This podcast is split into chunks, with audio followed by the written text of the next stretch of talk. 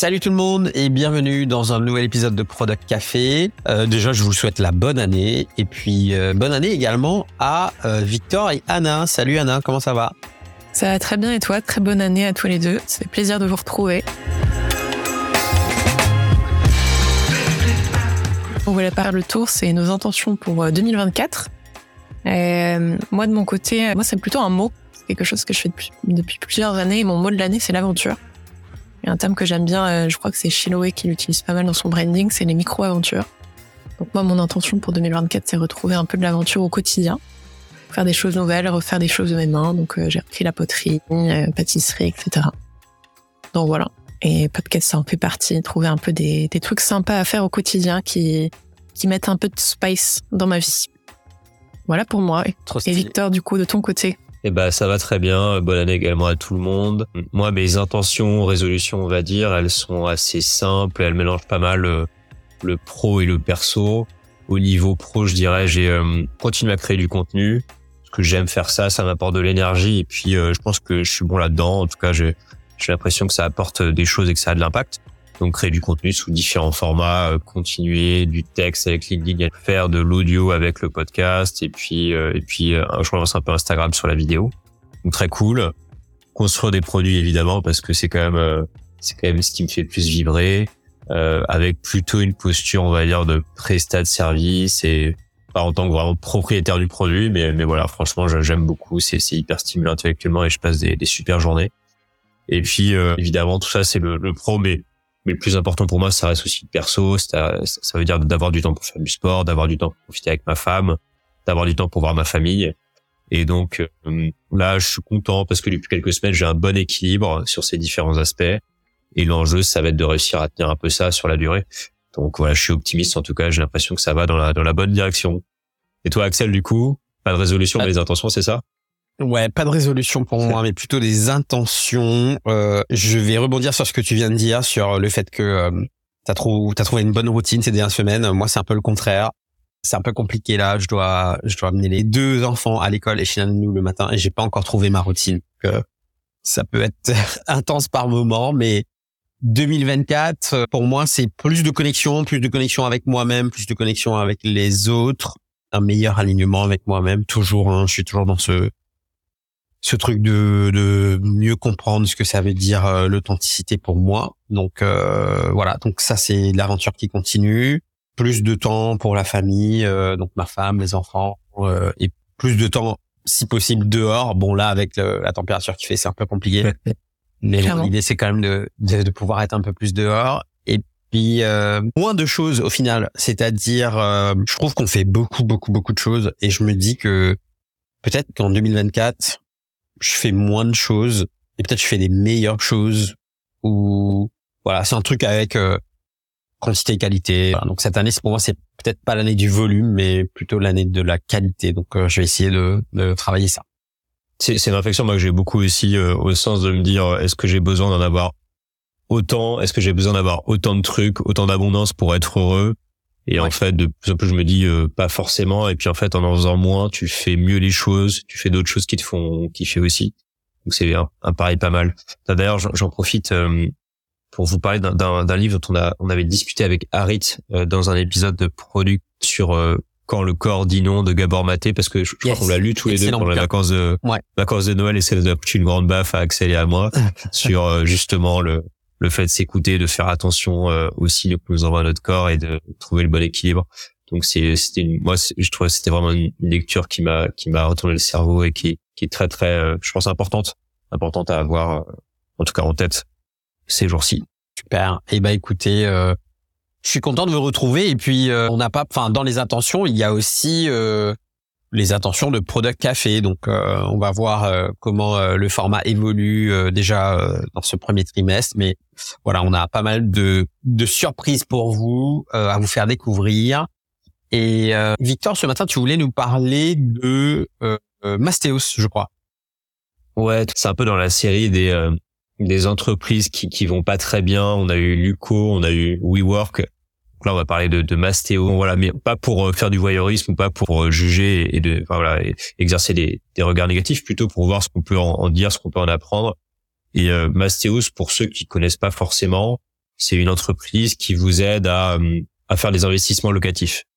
Donc évidemment, les investissements locatifs, ça marche bien quand les taux d'intérêt sont très bas, ça marche moins bien quand les taux d'intérêt sont très hauts. Et donc, ça a très bien fonctionné pour eux bah, dans la période où les taux étaient bas, entre 2020, enfin voilà, 2020, 2021, 2022. Et puis depuis que les taux ont, augmenté euh, à la suite de différents événements. Mais voilà, il y a eu l'inflation qui est revenue, donc les banques centrales ont augmenté les taux d'intérêt. Il y a eu aussi euh, la crise, la crise en Russie, en Ukraine, et puis euh, voilà plus généralement le, climat dans la tech qui se redresse. Et donc en fait pour eux le, marché s'est complètement retourné. Les gens veulent moins faire d'investissement locatif et donc ils ont eu des des gros soucis et, en fait là ils sont ils, ont demandé à être placés en redressement judiciaire. Donc donc voilà et, en fait ce qui est intéressant moi enfin je, pense qu'il y a des sujets, voilà, vraiment de. Il y a un sujet peut-être autour de quand on fait un produit, on est quand même toujours, euh, on doit aussi un peu gérer ces enjeux business, externes, conjoncturels. Et parfois, on peut les anticiper, mais on peut pas vraiment, euh, pas vraiment avoir de prise dessus. Ça, c'est un premier aspect, mais on en a déjà pas mal parlé, je pense, avant.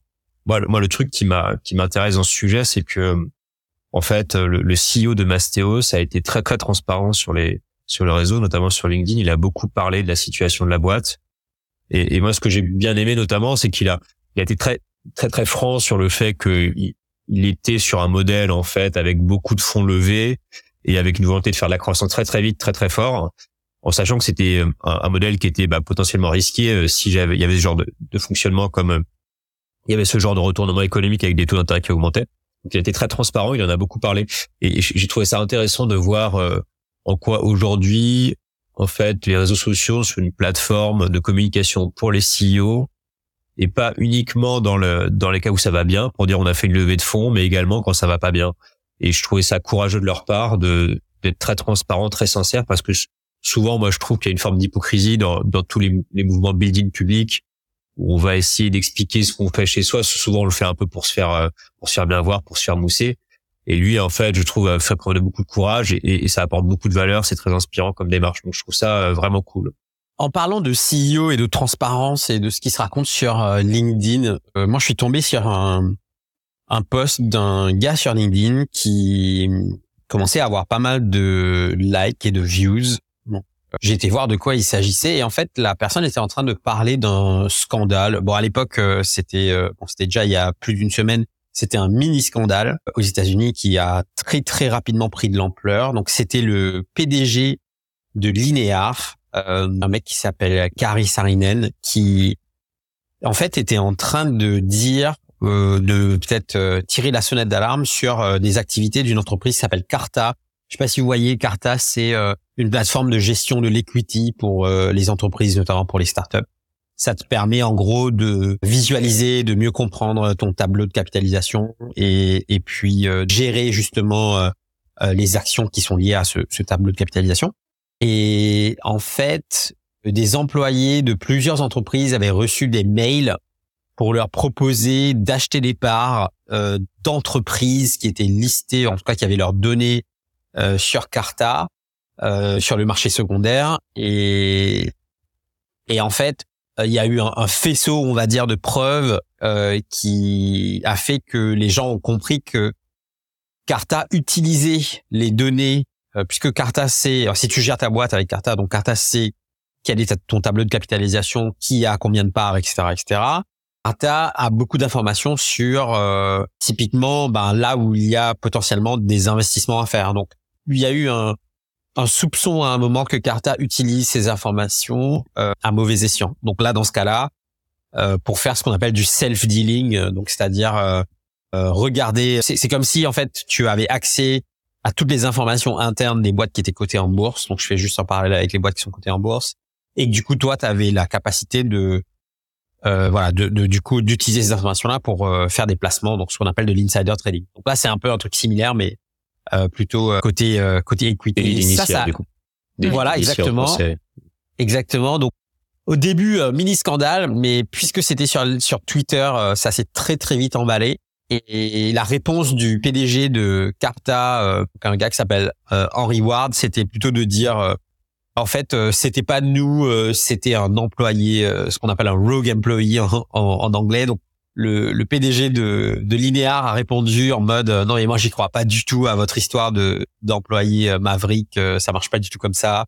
Vous êtes en train de bullshiter. Donc voilà. Donc ce truc-là a fait pas mal de, de scandales sur Twitter. Et finalement, finalement, la réponse de Carta, parce qu'en fait c'est c'est ce genre de de scandale en fait qui peut te, aussi te détruire une entreprise. Donc finalement, le PDG de Carta a dit bah en fait on va se retirer complètement de, du secteur de la négociation secondaire sur les startups. Donc ils arrêtent tout complètement cette activité, justement parce que de peur de, de, de nuire à leur image et puis de perdre euh, leur business en fait.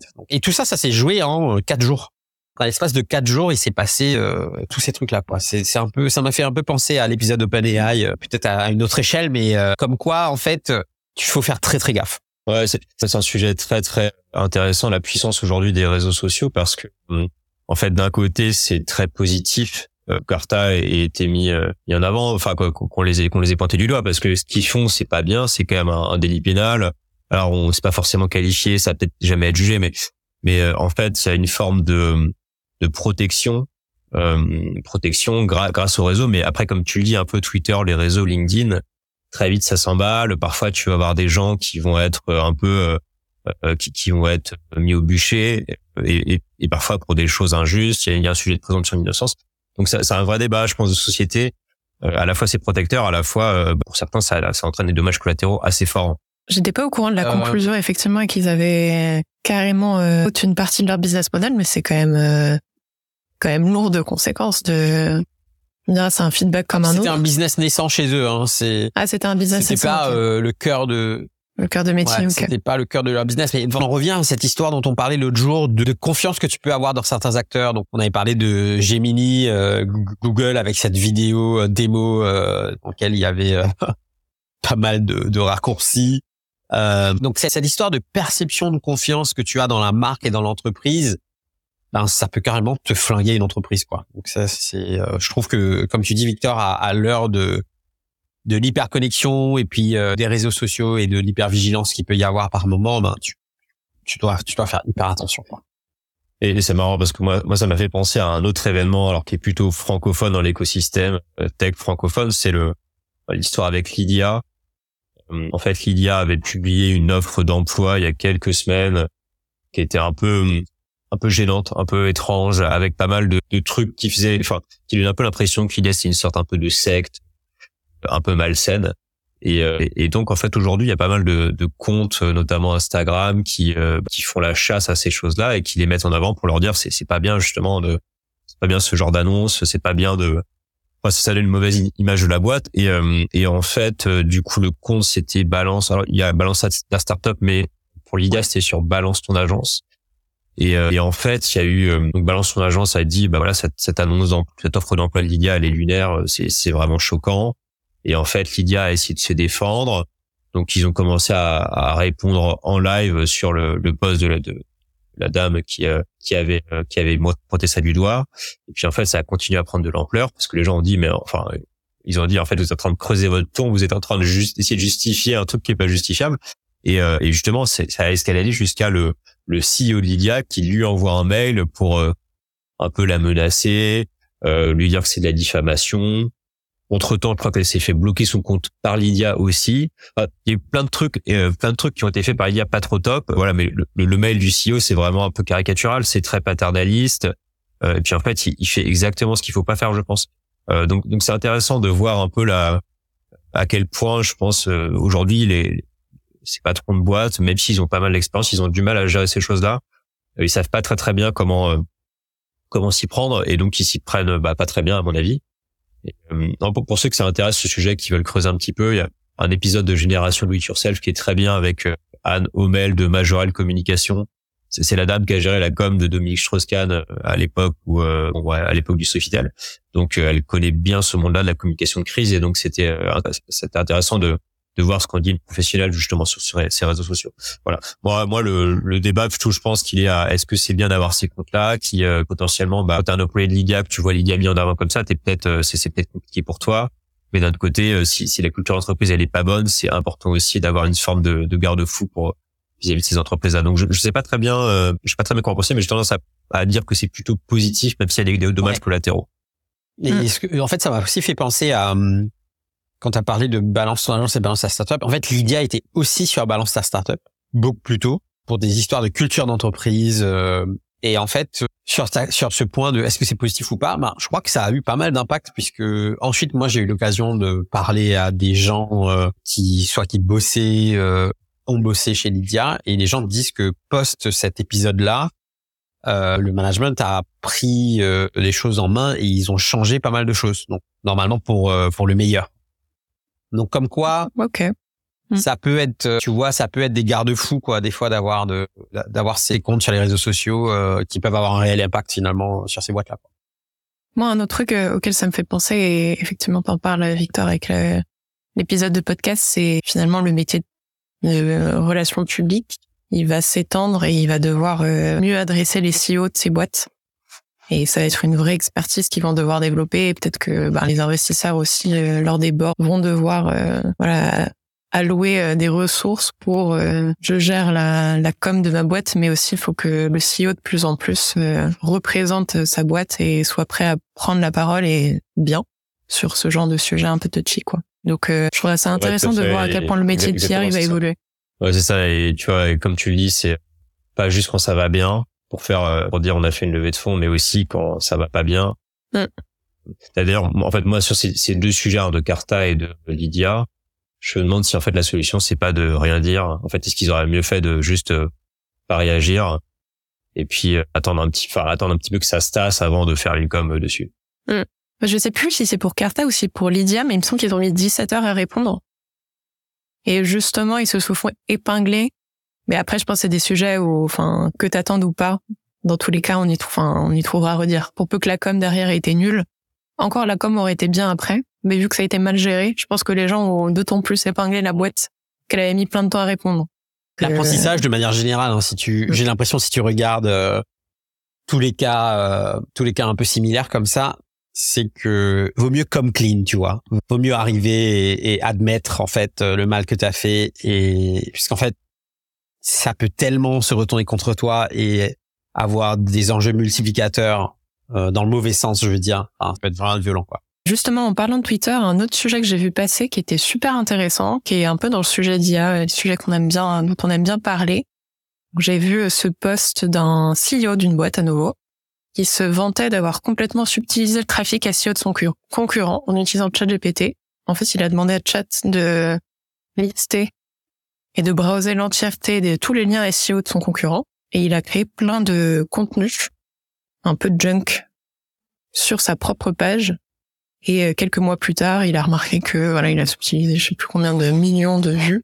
Euh, Et la personne qui repartageait ce post disait j'espère que Google a bien en tête que bah en fait ces résultats de recherche vont devenir complètement pourris parce que il y a en fait ces, cette utilisation de ChatGPT qui génère du contenu qui est absolument pas qualitatif. Alors que justement tout l'intérêt de Google, c'est qu'on sait que, contrairement à ChatGPT notamment, on sait qu'a priori les résultats, il y en a plusieurs, donc on peut s'assurer de leur véracité. Donc je trouvais ça vachement, enfin, si on pousse le, le- la réflexion très loin et se dire, mais en fait, ça se trouve Google demain, si toutes les entreprises se mettent à faire ça, à dupliquer du contenu, à le rendre moins qualitatif, euh, je sais pas quels vont être les résultats demain de Google, mais mais ils vont pas être très bons, quoi. Je sais pas ce que vous en pensez. Ouais, il les y, y a un truc aussi. Ouais, t'as aussi un truc euh, où en fait euh, là du coup on a un web qui a été euh, écrit par des humains et en fait là on est en train de ChatGPT, enfin des, des outils d'IA sont en train de l'absorber pour créer du contenu. Le risque c'est qu'en fait le web demain il soit composé de bah, contenu fait par des humains mais pas beaucoup et beaucoup de contenu fait par des IA. Ce qui fait qu'en fait tu auras des IA qui vont analyser le contenu rédigé par des IA pour refaire du contenu. Donc en fait t'as as une sorte de de- t'as des biais qui vont euh, qui vont se renforcer tu vas euh, probablement perdre en créativité en tout cas en tout cas ça ça me paraît un peu dangereux d'avoir un peu cette mécanique qui s'auto nourrit Mm. qui peut être euh, qui peut être un peu ouais un peu dangereuse et destructrice En parlant d'IA, je voulais vous présenter à vous, nos auditeurs, une nouvelle rubrique qu'on va amener dans chaque épisode de Product Café où on va parler d'un outil à base d'intelligence artificielle. Et cette semaine, je voulais vous parler de Final Round. Je ne sais pas si vous avez déjà entendu parler de cet outil. En gros, c'est un copilote qui vous aide à réussir vos entretiens que vous faites à distance sur euh, Zoom ou sur Google Meet. Alors, comment ça marche? C'est assez bluffant. Je vous invite à regarder euh, la vidéo de la démo. On mettra le lien dans les choses. Donc, on imagine que vous êtes euh, dans un cycle d'entretien et que vous avez un entretien à faire à distance avec une personne. On, imagine que dans cet entretien, typiquement pour un poste de product manager, on va vous demander de répondre à des questions euh, techniques ou d'études de cas.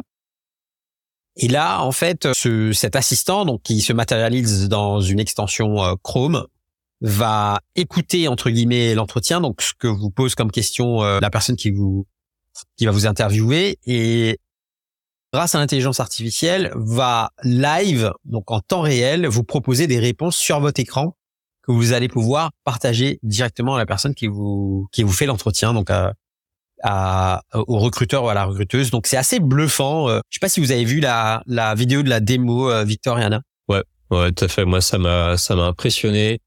Et à vrai dire, je pense que je pense qu'il faut être assez vigilant parce que euh, un entretien, enfin, je pense que un jour ou un autre, les, les recruteurs seront capables un peu de repérer ce genre de d'outils utilises en tout cas, je, à mon avis, pour se préparer à faire des, enfin, pour se préparer avant ces entretiens, pour s'entraîner, je pense que c'est hyper efficace, euh, hyper efficace parce que t'as pas besoin de demander à un pote de faire un café euh, pour, pour faire euh, trois entretiens euh, pendant une heure. Ça te permet d'en faire à la chaîne et ça, ça me paraît canon comme comme cas d'usage. Moi, spontanément, ça me fait un peu peur, effectivement, de me dire, en fait, enfin peur, ça dépend. Si c'est un job que je veux vraiment et que du coup ça peut m'aider, je me dirais, enfin, j'aurais aucun scrupule pour l'utiliser. Je pense que d'un point de vue recruteur, ça peut faire peur parce qu'on se dit, mais du coup, en fait, est-ce que c'est vraiment, est-ce qu'il est vraiment aussi excellent ou est-ce que c'est juste qu'il lit et qu'il est bon présentateur? Ouais. Euh, mais après, je me dis, en fait, il y a tellement de, ça vient semer le doute. Mais après, je me dis, d'un côté, en fait, si tu veux éviter cette situation, t'invites ton, ton, le candidat en physique pour le régler. Il n'a pas accès à son ordi.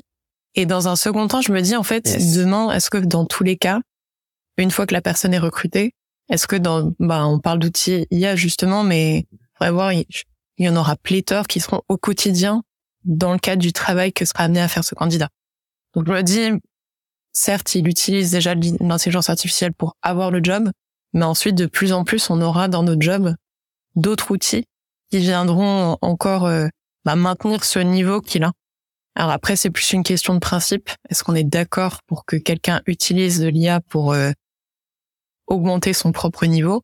Mais je me dis, en fait, euh, c'est que le début de, de l'expérience euh, dans son job. Donc, à voir. Ouais, et moi, tu vois, ça, c'est comme les développeurs, en fait. C'est un peu comme si tu fais passer un entretien technique à un développeur et tu lui interdis d'aller sur, euh, sur Stack Overflow, par exemple, ou de, de taper, chercher les choses sur Google.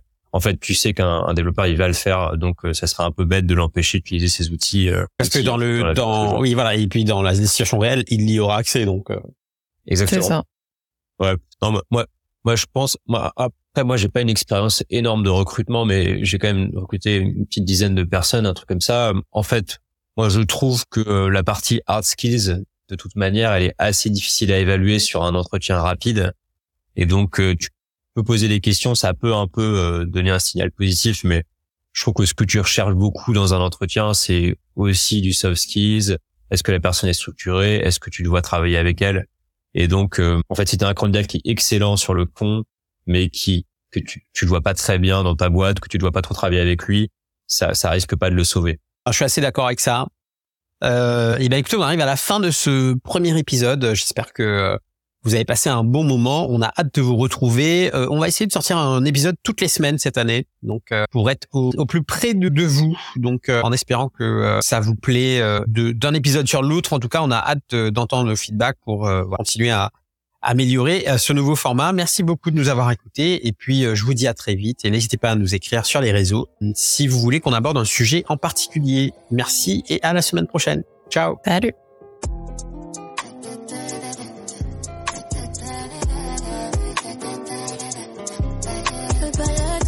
Citadelle, mais ma vie n'est toujours pas belle. Palette citadelle, je fais beau que quand l'argent m'appelle.